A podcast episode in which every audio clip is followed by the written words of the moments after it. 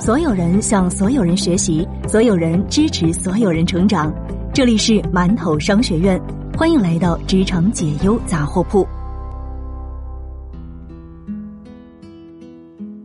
你好，这里是职场解忧杂货铺，我是悠悠。更多职场干货内容，您可以关注馒头商学院。今天和大家分享来自微信公众号猎聘的一篇文章，名字叫做。那个做副业的同事收入是我的三倍。最近关于年轻人财务情况的话题越来越多，比如热搜榜上的“九零后的你拥有多少积蓄”，这届年轻人月均工资等等。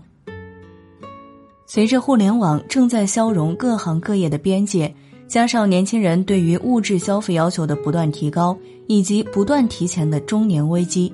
副业已经成为了越来越多人的选择和共识。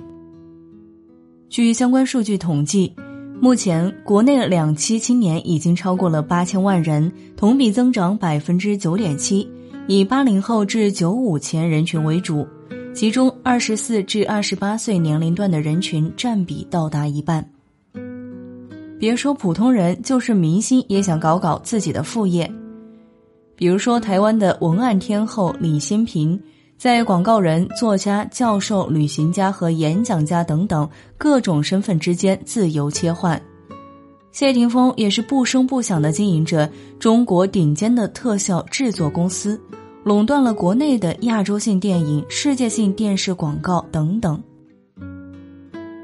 明星都这么努力了，很多人也跃跃欲试，我也想搞副业，但一定要稍等一下。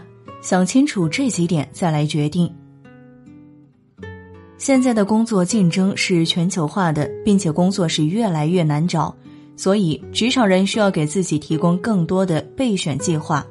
如果目前的规划失败，至少我们还有另一条路可以带来收入，或者帮你迅速找到新的方向。很多人处于这样那样的原因，自己的本职工作并不是自己喜欢的。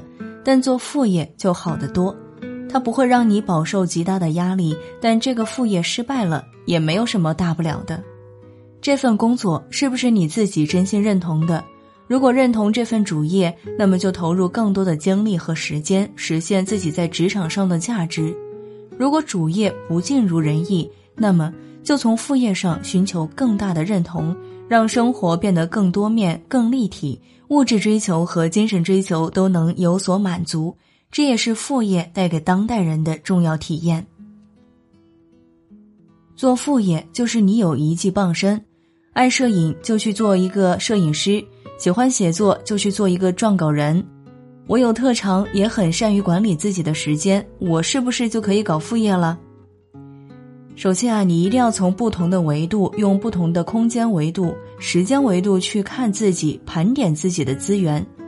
工作没到五年的人，最好你能用工作技能模式去开启自己的斜杠身份，因为它是跟你工作相连的，同时也是一个相辅相成的过程。有的时候，现实的残酷之处就在于，不是你有就代表你能，所以说。在着手做副业之前，你一定要好好的思考一下你的社交网络和你所拥有的平台资源，时不时的刷一下招聘网站，找一些兼职的信息，同时留意豆瓣啊、知乎等等这些社交平台，保持对行业新进展的观察力和敏锐度。其次，你在做主业之外，如何能够用一对多的方式，利用在线的平台去解决？同时，能够用你的碎片化时间去肩负多重身份，而不是拿出整个的三个小时、六个小时这样的方式去做。否则，白天你要做一件事，晚上再干另外一件事，对你来说是疲惫不堪的。据日本的经济新闻称，员工从事副业可以获得仅靠主业难以获得的经验和人才。各家公司希望借此提高员工的能力，并且提升士气。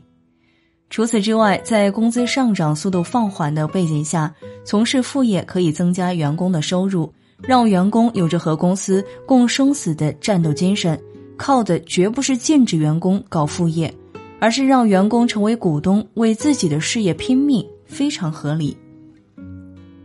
副业早已不再仅仅是时髦人的选择，而是行动派的日常，是当代人触手可及的生活方式。看到的就是学到的。在这里，我也希望所有做副业的年轻人都能把才华变现，开启更多的人生选择。